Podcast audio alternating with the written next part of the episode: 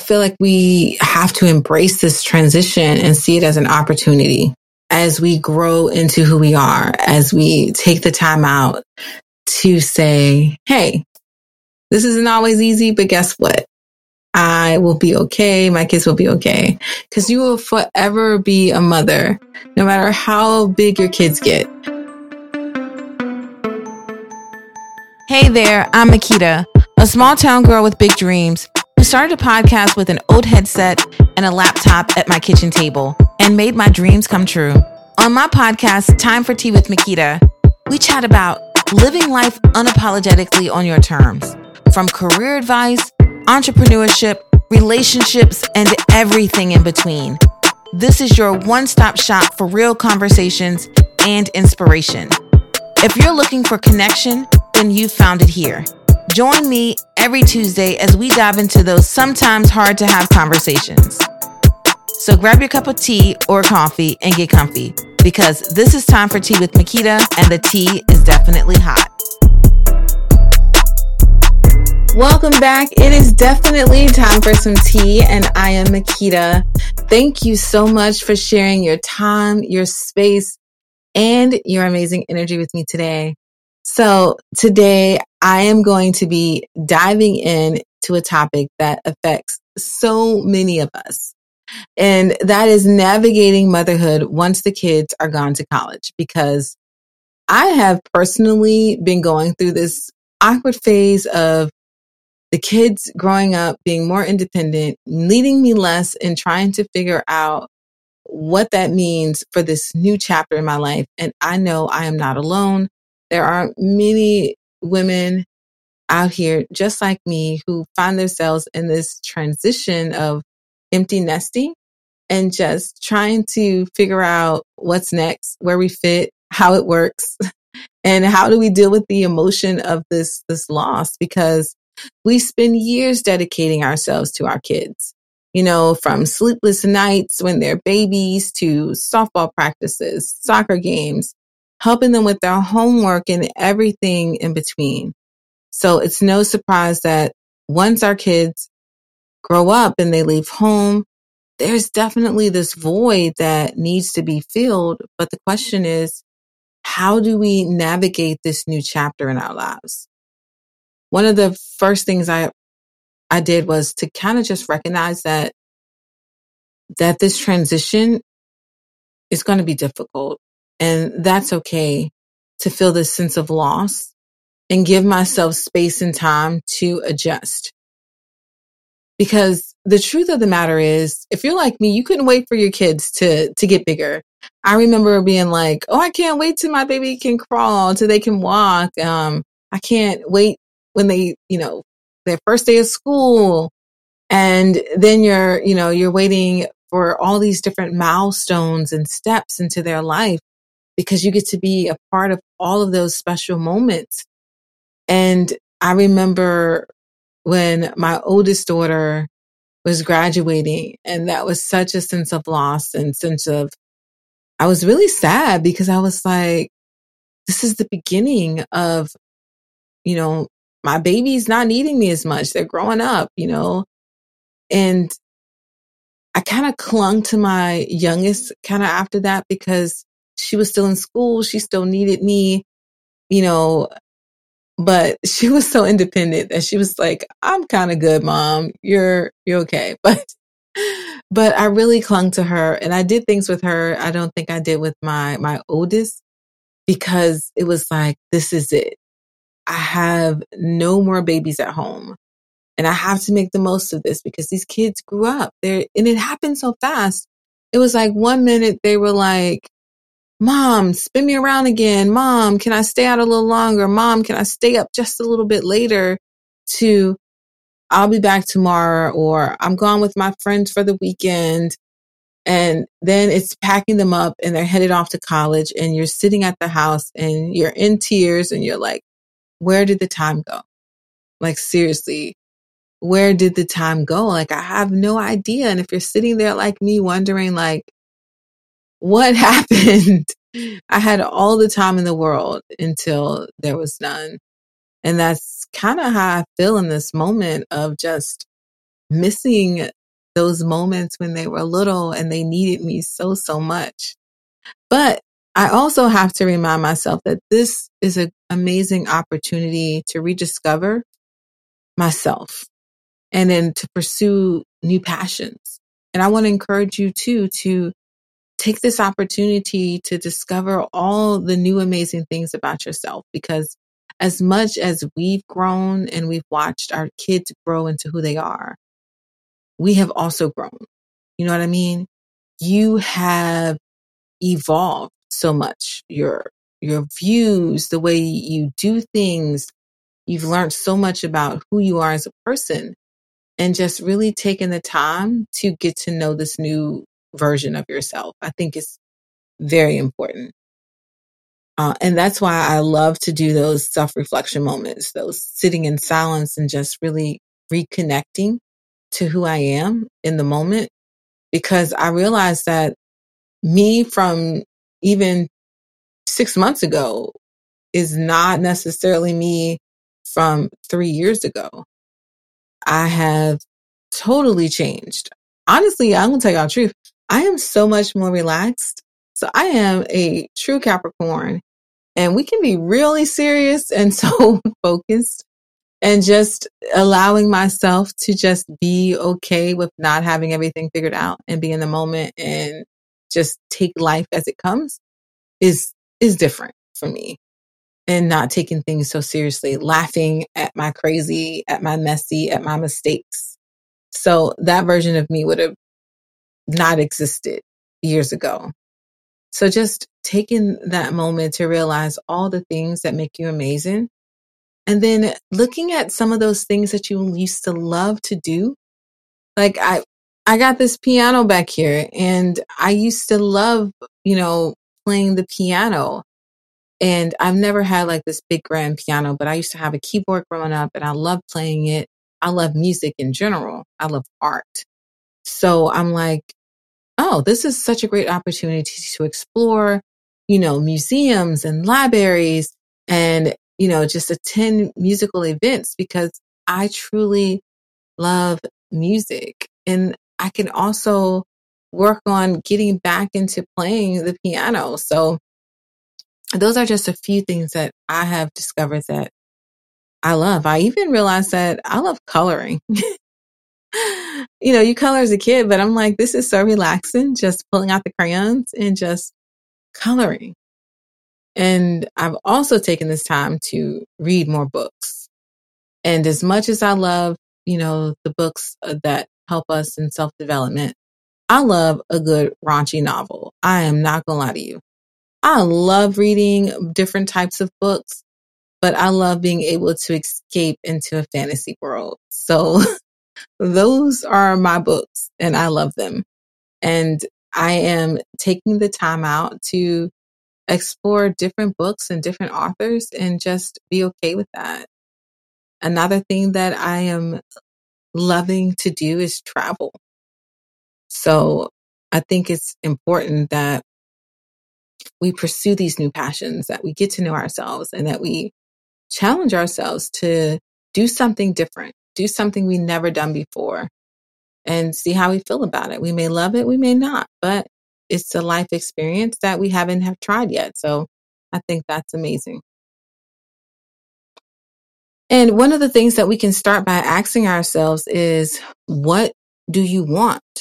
You know, now that your kids are grown, that they, you know, don't necessarily need us as much, how do you want to pursue these goals that you may have? You know, do you want to pursue a new career? Go back to school, start that new hobby, you know, whatever that may look like and feel like to you, the possibilities are endless. And this is your chance to focus on yourself and what makes you the most happiest. And, you know, what about that practical side? Like, how do you stay connected with our children as while also giving them the space to grow and thrive on their own? I feel like that's been like the biggest hurdle for me. Um, I'm one of those moms that send my kids messages at least once a day. Love you. You're the best. I see you out here making boss moves. Like, go be dope today. You know, I can see that you're going to have a great day. Like anything that I can say that's uplifting, that's empowering. I just send them a message. Sometimes it's just a bunch of hearts. Sometimes it's, you know, a gift to make them laugh, whatever. But I want to send them something to let them know that you're on my mind. Like you're, you're, you're on my, you're with me. And I feel like that's important to let them know that I am here if you need me, but also here's the space, you know? So I, I try not to be so much in their space that it's like hindering them from growing into the person that they need to be, but allowing them the space to explore all of their possibilities. Because as much as we're stepping into this new season, this new chapter, so are they. They're stepping into this new uncharted territory of adulthood. And we all know adulthood is not as, fun as it's cracked up to be. It is full of challenges, challenges, and they don't know yet that it's not all fun and games. So, you know, they have to learn pivot, adjust. While we've already did that, we've done, been there, done that. And now we're watching them navigate. And I feel like it's okay sometimes to give advice when it's asked. I'm really learning to allow my kids to express themselves without saying a word. And that's hard as a parent. It is super, super hard. But I am working on listening and not trying to guess what they're feeling, but allowing them to tell me themselves and then to ask, you know, do you need me just to listen in this moment? Or do you want some feedback? Because not everything needs feedback. Not every comment requires me to be, to fix it for them. Sometimes it's just allowing them to fix it for themselves. And if, if you've ever been in a situation, and I know I have, where once I start talking about something, you know, I, I start figuring out myself, like I have the answer. So our kids have the answer. We've equipped them with so much knowledge. We just have to trust that when they're sharing this information with us, when they're taking, you know, they're trusting us with giving them insight into their life and some of their struggles and challenges, that we can listen and not always try to fix it, but just be there for them and let them work it out themselves and know that when they really need us, they're going to come but giving them the space to be okay with, you know, figuring it out, but letting them also know that they don't have to wait till it gets really messy and bad. Um, because it's important to establish those boundaries and communicate openly with our kids. And I know it's tempting to, to check in with them all the time and just frequently because we don't want them to mess up. We don't want them to experience pain, heartache, we don't want them to struggle. We want to make everything right for them. But the truth is, just like when they were starting to walk, they fail so many times. When they first learned to ride a bike, how many times did they scrape their knees? It happens. But each time we were there and we said, dust your shoulders off. You got this. We put a band-aid on the cuts and we reminded them that they could do it. And that's the same with life you know, they're going to have some boo boos. They're going to have some, some scrapes and bruises along the way, but they're going to know that we're there with them every step of the way. So I think that's important. And, you know, just allowing them to become those confident, independent adults. But I also feel like this time in this new chapter and this empty nesting period, you know, is, is hard on both partners, right? you know, you're not the only one going through it. If you have, you know, your spouse there with you, or if, you know, you know, like my spouse and my mom, my mom was very, a big part of raising my kids, um, with me as well. So, you know, we all kind of experienced this, this new chapter of watching them navigate life and go off into this big new world of adulthood. So this allows us the time to strengthen our relationships with, you know, your partners. Because when children are, are at home, it can be challenging to nurture relationships. But now we have this great opportunity to focus on each other and rediscover the love that brought us together in the first place. So I feel like this is such a magical time for me and my husband because we have so many things in common.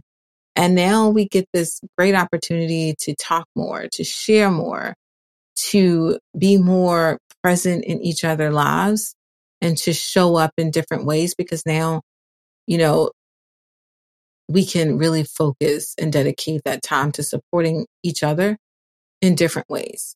Because each, you, not only are you discovering what you love, but your, your partner is also rediscovering themselves as well and where they're at in this journey. So just having that open communication with them and being able to communicate and support one another because I feel like it takes two people to have that relationship to really nurture it and being able to have someone that understands what you're going through.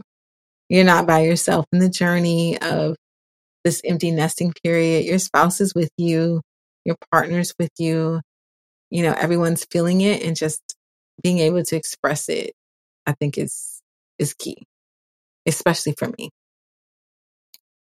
Um, I feel like we have to embrace this transition and see it as an opportunity as we grow into who we are, as we take the time out to say, Hey, this isn't always easy, but guess what? I will be okay. My kids will be okay. Cause you will forever be a mother, no matter how big your kids get. Cause now I can think about my mom when I was growing up, how she felt when I because I was the last one to leave home. I can imagine how she felt. Recently, my daughter came home and I'm not going to lie. Usually I don't really get sad when she um, goes back to college. I'm, I'm okay. But this time, I don't know. I literally cried. I sat at the house and I allowed myself to feel and allow myself the space to just cry because I, I missed her. I missed her presence. And that was okay. I'm getting more comfortable with um, creating space for all these emotions and feelings that I have. And then I'm getting comfortable with communicating these feelings that I would have never communicated years ago. And I'm loving this new season and this new chapter, even though it means that I am gradually having to pull back a little bit to let my kids be these amazing people that they are becoming.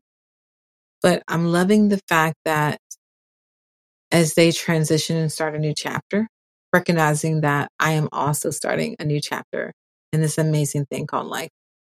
So I want to challenge you to start showing up for yourself, to create the space for your feelings, to start the, the communication and to start embracing where you're at and rediscover where you want to go, wherever that may be.